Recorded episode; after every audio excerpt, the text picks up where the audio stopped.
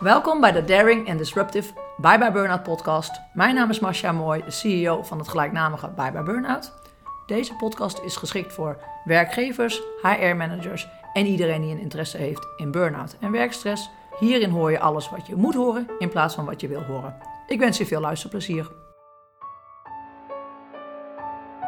En in deze aflevering wil ik het hebben over het herkennen van signalen omtrent burn-out. Als je burn-out onder medewerkers wilt voorkomen, zul je tijdig in moeten grijpen. Daarom is het van belang om te weten welke signalen en bijbehorende fases in aanloop naar een burn-out te onderscheiden. Op die manier kun je een beginnende burn-out makkelijker herkennen en wellicht voorkomen. Een burn-out is behalve heftig voor de medewerker en zijn omgeving ook heel erg kostbaar. Daar heb ik het wel vaker over gehad. Een gemiddelde burn-out komt al snel op €120.000. Omdat een burn-out vaak gepaard gaat met langdurig verzuim, en bij reguliere psychologische begeleiding gemiddeld zo'n 9 tot 14 maanden, reizen de kosten al snel de pan uit. Een burn-out van een leidinggevende kost een werkgever al gauw dik €1,5 ton. Werkgerelateerd ziekteverzuim is de afgelopen jaren behoorlijk gestegen. Verzuim door psychische klachten, overspannenheid en burn-out bedroeg in 2018 ruim €3 miljard. Dit zijn overigens alleen de kosten van de daadwerkelijke verzuimdagen. Hier komen de professionele begeleiding, de vervanging, het risico op uitval van andere collega's en productiviteitsverlies nog bovenop. De gemiddelde kosten van een effectief herstel- en reïntegratietraject lopen al gauw in de duizenden euro's.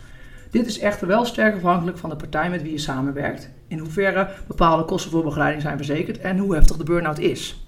De zieke werknemer moet ook nog vervangen worden. Een freelance interim manager kost al snel het dubbele van een vaste medewerker. Want vaak geldt, hoe zwaarder de burn-out, hoe langer het herstel zal duren en hoe meer het dus zal kosten.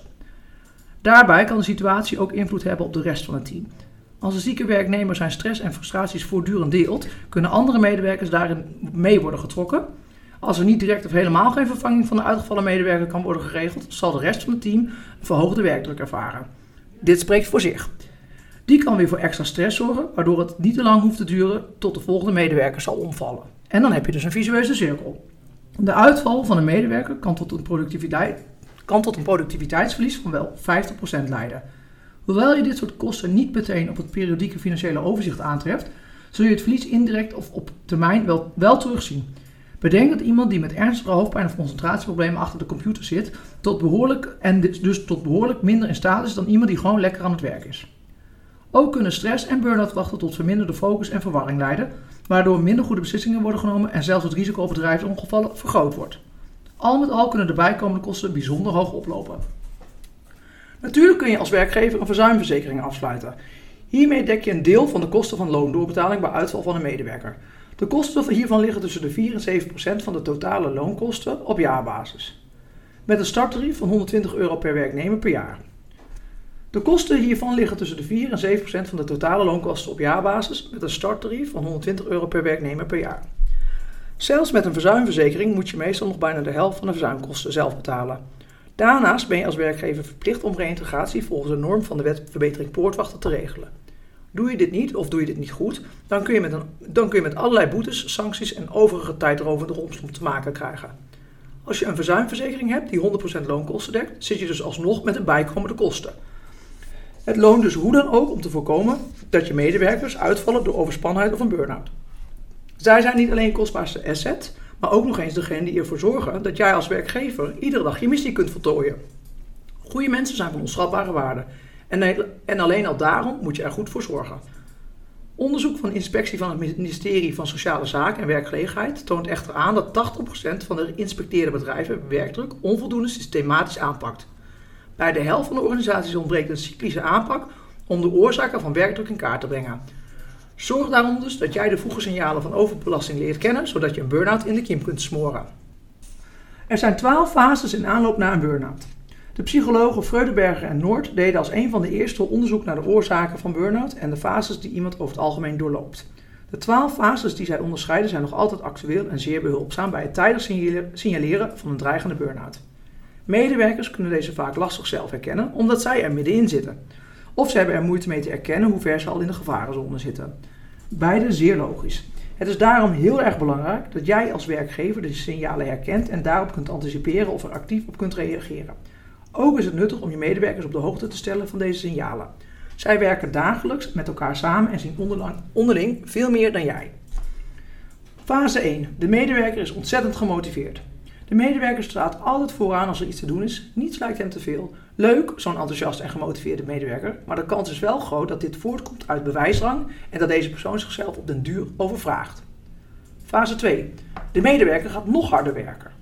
In de tweede fase zie je dat iemand in zijn inzet verhoogt en nog harder gaat werken dan hij al deed. Er wordt bij dit alles geen hulp gevraagd en de lat lijkt steeds hoger te worden gelegd. Ook tijdens pauzes werkt de medewerker door, terwijl het echt niet nodig is. Fase 3. De medewerker verwaarloost zijn eigen behoeftes. Er worden meer overuren gedraaid en als het even kan, werkt de medewerker ook in het weekend door. Vrije tijd en tijd om te eten of te sporten wordt langzaamaan steeds schaarser. Fase 4. De medewerker krijgt zijn eerste klachten. Hoewel de medewerker deze niet goed kan duiden, doen de eerste symptomen van langdurige stress zich voort. Slecht slapen, zich niet lekker voelen of andere vage klachten die niet direct een oorzaak lijken te hebben. De klachten worden genegeerd, het zal vanzelf wel weer overgaan. Fase 5. De medewerker doet alles voor het werk. Deze fase ligt in het verlengde van de derde fase. Iemands prioriteiten lijken te veranderen, want alles moet wijken voor het werk. Het werk begint echter langzaamaan onder de situatie te lijden. Hobby's, vrienden en familie verdwijnen naar de achtergrond. Fase 6.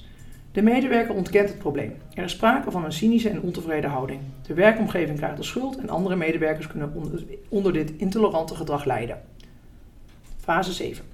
De medewerker neemt afstand. Het valt op dat de medewerker minder betrokken is dan voorheen. Hij trekt zich snel terug en komt bijvoorbeeld niet meer naar de bedrijfsborrel, vermijdt zijn collega's en lijkt elk sociaal contact als belastend te ervaren. Fase 8. De medewerker toont ander gedrag. In dit stadium begint de medewerker al ander gedrag te vertonen dan normaal, waardoor de omgeving zich zorgen begint te maken. Die zorgen worden afgewezen en hij reageert onverschillig of afstandelijk. Fase 9. De medewerker verliest zichzelf. In dit stadium is sprake van depersonalisatie. De medewerker heeft niet meer het idee zichzelf te zijn en doet alles op de automatische piloot. Hij volgt zijn verplichtingen ofwel verantwoordelijkheden op en moet veel van zichzelf. Fase 10. De medewerker ervaart leegheid. In deze fase lijkt het erop alsof niets meer leuk is of voldoening geeft. Ontspannen lukt niet meer en het enthousiasme is er duidelijk vanaf. De kans is groot dat er vaker wordt gezocht naar tijdelijke afleidingen zoals eten, seks, alcohol of drugs. Angst, paniek en emotionele buien zijn kenmerkend voor deze fase. Fase 11. De medewerker ervaart depressieve momenten. Er is in deze fase sprake van een gevoel van uitputting, zinloosheid en onzekerheid. Iemand voelt zich verloren en neerslachtig. De medewerker uit negatieve opmerkingen of ontevredenheid over zijn werkzaamheden of leven. Fase 12. De medewerker is burn-out. Op dit punt stort de medewerker mentaal en fysiek volledig in. Er kan echt helemaal niets meer. Het stresshormonale stelsel neemt de regie over het lichaam over. Specialistische behandeling is nodig om te herstellen. En ik wil het niet voor niets nog een keer zeggen. Een burn-out los je niet heel gemakkelijk op door heel even een paar dagen vakantie te nemen of een keer een wandelingetje te maken. Gerichte en correcte hulp is niet meer dan noodzakelijk. En daar wil ik echt op blijven hameren. Ik zie namelijk heel vaak dat werkgevers het zelf wel willen oplossen. Maar burn-out is daar een te complexe aandoening voor. Laten we als voorbeeld nemen Sabrina. Haar klachten werden niet erkend. Sabrina voorzag dat er een burn-out op de loer lag als er niets aan haar situatie zou veranderen. Ze kon de druk op zowel privé als werkgebied niet meer aan. In de aanloop naar haar burn-out had Sabrina al bij haar huisarts, haar werkgever en bij anderen in haar omgeving aangekaart dat het niet goed ging. Ze was vaak extreem moe en had last van hartkloppingen. Niemand leek die klachten serieus te nemen. Ze voelde zich dan ook niet begrepen of geholpen. Sabrina is een sociale, vrolijke dame die veel lacht en alles positief benadert. Zij kan niet zomaar opgebrand raken. Dat zou haar nooit overkomen. Dat meende haar omgeving. En toch is Sabrina opgebrand. Laten we nu kijken naar de symptomen van overspannenheid en burn-out. Zodra iemand eenmaal te lang over een bepaalde grens is gegaan en basisbehoeften langere tijd heeft genegeerd, zullen het lichaam en het hoofd dus op hun eigen manier signalen afgeven die op den duur nauwelijks meer te negeren zijn. Zoals eerder aangegeven, verschillen de klachten bij overspannenheid en burn-out van elkaar. De scheidslijn is soms echter heel erg dun en daardoor lastig te bepalen. Sommige symptomen overlappen, hoewel er meestal wel een verschil is in de hevigheid of de ernst van de klachten. Bij overspannenheid kan iemand bijvoorbeeld last van spanningshoofdpijn hebben, wat bij de burn-out migraineachtige hoofdpijn kan gaan vormen. Ook kan er sprake zijn van een combinatie van symptomen, die deels nog bij overspannenheid horen, maar gedeeltelijk al een burn-out inluiden. Toch wil ik hierbij onderscheid maken tussen beide, zodat het makkelijker is om te signaleren waarmee je medewerker te maken kan hebben. Overspannenheid kan gekarakteriseerd worden door een combinatie van een aantal symptomen en klachten. De meest voorkomende, en het is een rijtje, zijn toch wel vermoeidheid, lusteloosheid, hoofdpijn, nek, rug en schouderklachten, prikkelbaarheid, slapeloosheid, piekeren. Spijsverteringsproblemen kunnen aan de orde zijn, maar ook concentratieproblemen en duizeligheid. Mensen die overspannen zijn ervaren continu een gevoel van opgejaagdheid en gespannenheid. Ze zijn emotioneel wat labieler, ze keren zichzelf in een sociale isolatie en er is vaak sprake van een aantal vaag mentale en fysieke klachten. Als we kijken naar een burn-out, die kan gekarakteriseerd worden door een combinatie van een aantal symptomen en klachten zoals extreme chronische vermoeidheid, een gevoel van echte uitputting, hoofdpijn zoals migraine, prikkelbaarheid, snel gefrustreerd en geïrriteerd, slaapproblemen, maar toch ook piekeren, spijsverteringsproblemen, maar dan in heftigere mate, concentratie en geheugenverlies, duizeligheid of zelfs flauwvallen. Mensen met een burn-out zien vaak wazig en vlekken hebben ze voor hun ogen.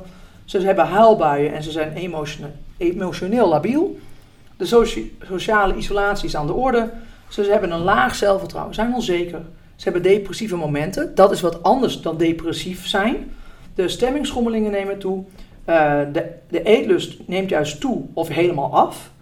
Hetzelfde geldt voor gewichtstoename of een afname. Er zijn tintelingen in het lichaam of zelfs delen van het lichaam vallen uit.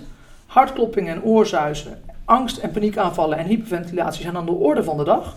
Ze herkennen zichzelf eigenlijk helemaal niet meer. Of een bepaalde vervreemding. Daar is sprake van. Dan is er nog een opvliegendheid gecombineerd met een mate van agressiviteit die toeneemt. Mensen met een burn-out ervaren een hele hoge mate van eenzaamheid.